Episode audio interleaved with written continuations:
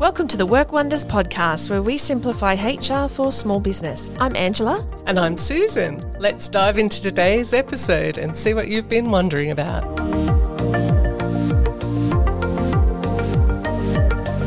Today it's interview time, and we're delighted to introduce you to our guest, Denise Heath from the Nepean Area Disabilities Organisation. She's the CEO there. She's got some very interesting uh, work history and some unique insights to share with us, especially about their application of becoming an employer of choice. We're strong believers in learning from other people directly where possible, rather than reading a book or attending a course. I guess that's why this podcast exists. So, in today's episode, we're going to talk to Denise all about her career journey and what she's learnt along the way. So, let's get started. This is the Work Wonders podcast.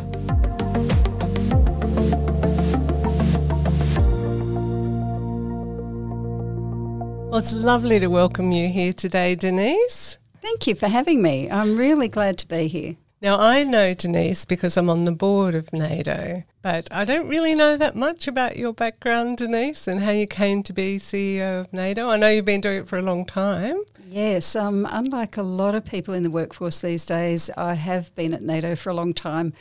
I started in 2005, which is a long time ago. yeah. Um, but I've really grown with the organisation, and I joined the organisation when it was very much smaller. So I've had the opportunity of working there and growing the organisation and growing my own skills.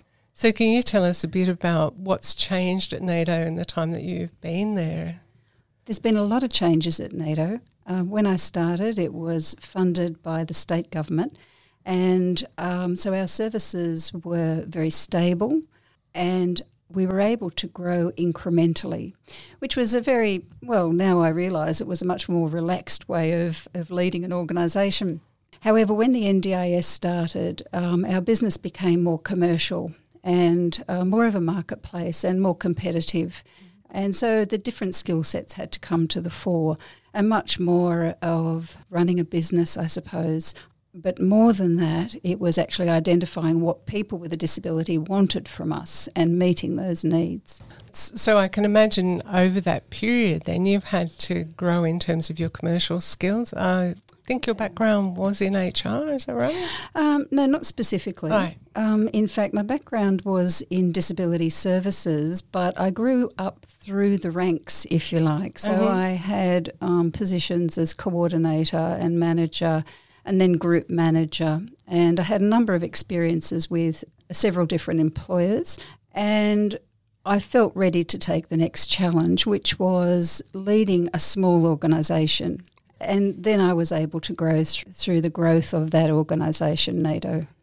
So that's um, something that I think a lot of our listeners could identify with, even if they're in a small business, is that they grow as the organisation grows. Yeah. I've certainly always thought that running an organisation is the best personal growth exercise Absolutely. you can go through. In fact, I'm not quite sure if it's harder to run a small organisation than a bigger organisation because when you run a small organisation, you have to have a number of hats on. Mm-hmm. And obviously, one of them is HR. And so then, as the organisation grows, you can then have the skill set come in and really you see the difference that makes when you employ people who are expert at their field rather than just have touch points across everything. Well, Denise, can you tell us a little bit more about what NADO does, especially for your clients? Yes, so I start with um, NADO in its development. So it began in 1980 by a group of families that were looking for more organised support for their adult children who had disabilities. And over the time, they became more organised, they got a little bit of funding, and it grew organically, I guess, from there. Um, so it's, it's really been a long time in the community and it's become well known for the recreational services, the children's support for children with disabilities, and day programs. And more recently, we've branched into accommodation services and short term accommodation, which is the new term for respite. So there's quite a spread of services, including new services that have come under the NDIS, such as support coordination and plan management. And so we've got a wide range of skill sets. Currently, we have around 250 employees. The greater majority of those employees are disability support workers. So, working to support people with disabilities to achieve their life goals. And NADO has applied to become an employer of choice or recognised as an employer of choice. Uh, would you tell us a little more, Denise, about why NADO chose to apply for that? Yes. First of all, it was a suggestion from my board president, Percy Madden, and he comes from a, a more commercial business level. And really I felt that was the domain of employer of choice was more in that commercial business and large commercial business. Uh, but when we looked into it more, we felt that we probably had the credentials to give it a go. So on that journey, we went through a survey called the Voice Project. And through that Voice Project, which is an external survey, we found that we had really high satisfaction uh, with our staff on a number of measures. We also used the Voice Project to survey our staff through the COVID period and we did COVID check ins. I think the learning from those surveys is that you can't assume that your workforce is all happy, even though you, people you see look happy. Getting an external survey done really does give you a better insight into how your workforce is feeling about your organisation.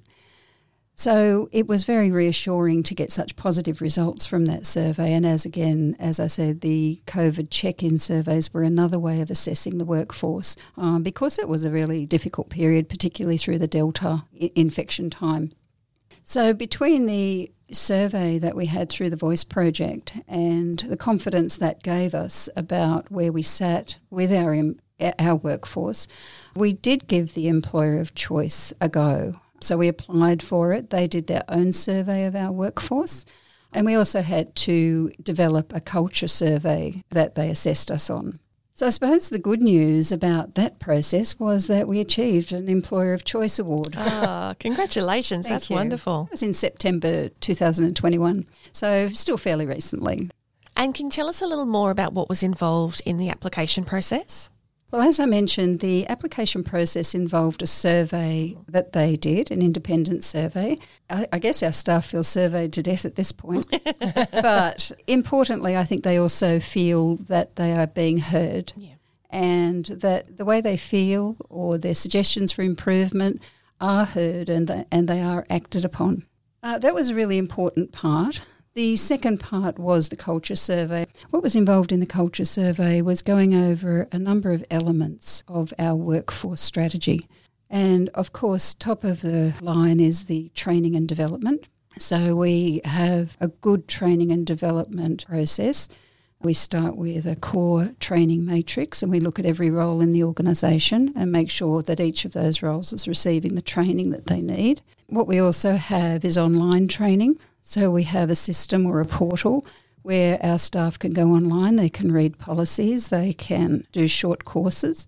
So, as well as that, we also have partnered with TAFE, and through TAFE, we have a number of courses that we've been running, uh, whether that's leadership, certificate four in disability, certificate four in mental health. So, we've gradually been putting our workforce through a number of different and higher level training. Having said that, the disability support workers still rate knowing about the different disabilities as their preferred training. So on our portal, we have online training, and that's covering different disability types and the best way of working with a person with whatever disability they have. I'd have to say that in my experience with any sort of business, it's often that technical knowledge, which is how you would describe what you're talking about. Yeah. That's that's the hardest to come by when you come into a new role. So I can see why you know that would be appreciated. Yes, because um, everyone's different. Everyone is on a different pathway. They may have learnt more in different things. So there's no average person or average disability. You're learning about perhaps the, the features of a disability, but then you're learning how to communicate with that person um, and how to get the best out of them. So you've covered off on the training and development part of your culture survey. What else was involved in that? Well, what they're really interested in is how we reward and recognise our staff. So when we're looking at rewards and recognition, uh, we're looking at how we can acknowledge people who go above and beyond in the workplace.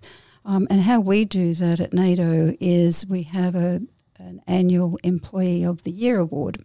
So it's always a very tricky pathway with employee awards to make sure that they're fair and transparent. And so we think we have come across a, a good system. We've been running it for a few years now.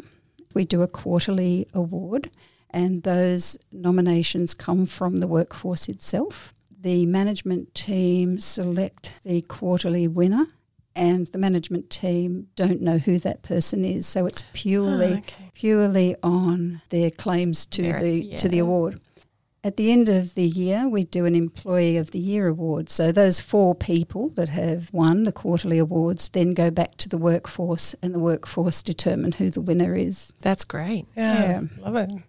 So we do what we can. Hmm. Um, so the training and development, and then we do a, a recognition program. Um, but I think that overall, the job itself is very rewarding. And there's a lot of support for our staff who may be coming across lots of different situations. So there's a good support system within Yeah. the organisation. If you're enjoying today's content and you know of someone else who might benefit from it as well, why not tell them about our podcast? Simply mention the name Work Wonders Podcast and let them know.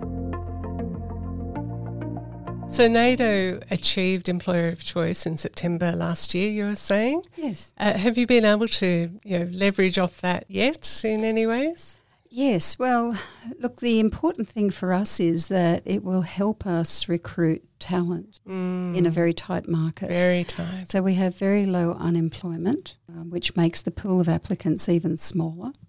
So when we're looking at the NDIS workforce and the need to recruit 84,000 new people into the NDIS workforce by 2024, Wow. you do wonder how you're going to do it. Yeah. Not that NADO needs 84,000 people, but it- it's representative as a percentage of what we need to do. So for us, we want to stand out. We want to stand out for good reasons.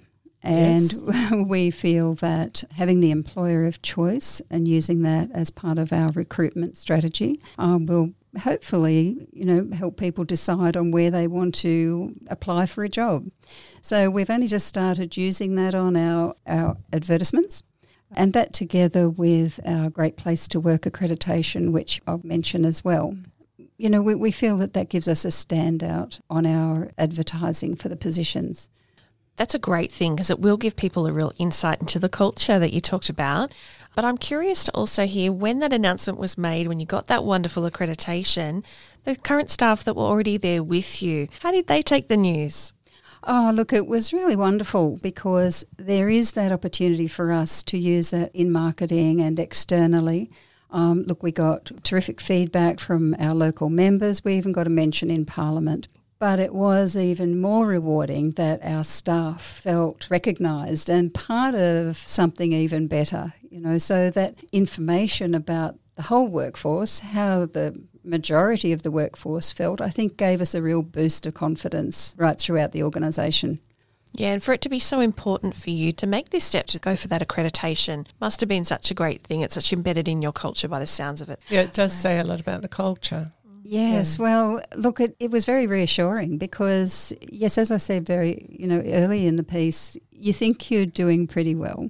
Your surveys are coming back, you know, better than you thought. Yeah. And um, just to just to keep going down that pathway and, and to keep getting that recognition, yeah, it, it does make you feel like you, you actually are doing the right thing because I suppose a lot of leaders think to themselves, is it enough? Am I doing enough? Am I going in the right direction? Sometimes it's hard to benchmark yourself against other organisations. And I think getting this accreditation, it's just like, yeah, okay, we'll keep going down this pathway. I think we're onto something. Yeah. I think you've probably given some of our listeners some encouragement to try something like that too. So I believe that the next step for NADO is a great place to work accreditation. Can you tell us a bit about that and what's involved? Well, we actually did achieve Great Place to Work accreditation. Oh, okay. I'm a new board member. When did that happen? Oh, only a couple of weeks ago. Right. So, so yeah, look, when it came to uh, we achieved the Employer of Choice Award, we wondered what would happen the following year because we thought, oh, do we need to keep applying?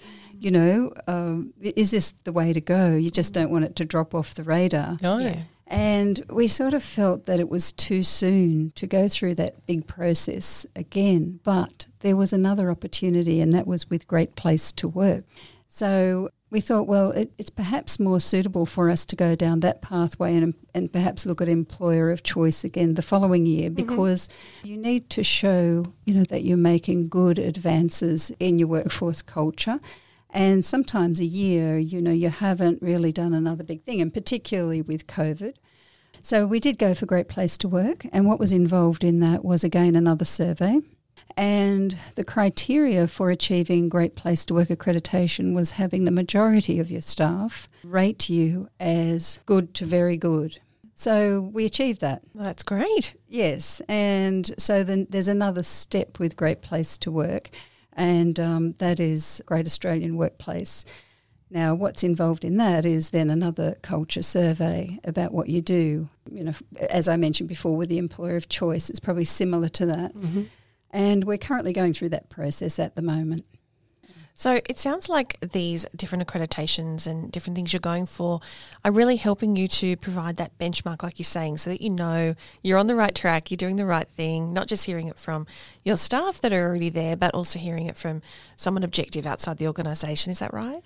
Oh, look, absolutely. And look, we're not doing it for the accreditation, mm. but um, it's certainly been a focus point the philosophy behind it for me is that to be able to provide a great service, you, have got to have your staff not only happy, but well trained and professional and properly supported. And then you're providing a good service. Yeah. So that's the basis of the whole thing. And to know that we are doing that has the flow on effect of people with a disability liking what they receive from NADO is, you know, ultimate importance to us. Yeah, lovely. Absolutely. Denise, I wonder is there one thing that you would like our listeners to be able to take away today? Maybe some little gold nugget of knowledge or something around managing your staff or the culture in your organisation? For me, I feel there's value in the long game. And I feel there's value in retaining your workforce, training your workforce, believing and developing them because you never know what the potential of somebody is until you're given time. And if you can, if people are happy and stay in the role and you're continually developing them, you know, you're moving towards something great. I'm getting yeah. lots of little goosebumps I, here. I love your answers. It's really inspiring, yeah. actually. I love that, Denise, because sometimes that's what we forget. Time is actually the secret ingredient often, especially um, in disability services, isn't it? You can't have people coming in and out and sort of chopping and changing all the time. But I've seen how wonderful your staff are with the participants in the programs and it really shows that you, you put effort into developing them and I was amazed at the skills that I was able to see just even on those short visits. Look, I'm not taking away from the fact that you can learn and develop and you do learn and develop through different organisations and different work of experiences. Um, but to get that confidence in people, you know, it is the long game and the belief in people and um, seeing what they can do when they have the confidence and the training. Denise, is there, if our listeners would like to support NADO, is there anything more that you'd like to tell us around things that you've got happening or ways that we can uh, be involved? Well, actually, uh, what I hadn't mentioned was that NADO started some new service types, and one is called the Sensory Store, which has got a, a, a range of sensory tools for young fidgeters. We also opened a new service called Share My Ability, and that's a sensory activity centre based in Penrith. So we're finding that is a real boon to families because there's something for everyone. The whole family can go whilst it's accessible for people with a disability, siblings are enjoying the equipment just as much, and the mums and dads, of course, can have a coffee in our cafe there. We've got uh, a lot of presence on social media, so you're welcome to follow us on NADO or Share My Ability or Sensory Store, and uh, we, you know, we welcome your support. Well, thank you, Denise. You're welcome. I've really enjoyed talking about the employer of choice and great place to work. And of course, I've enjoyed talking about NADO. And it's been great for us to hear about it. So we hope you got some helpful takeaways from today's interview, all the things that Denise has shared with us. Is there anything that stood out for you? Make sure you let us know. We really value your feedback. You'll find the complete show notes from today's episode on our website, including some links to NADO so that you can check them out further. We've got many more guests already booked for the podcast, and we're open to more suggestions. So if you have any ideas, please get in touch.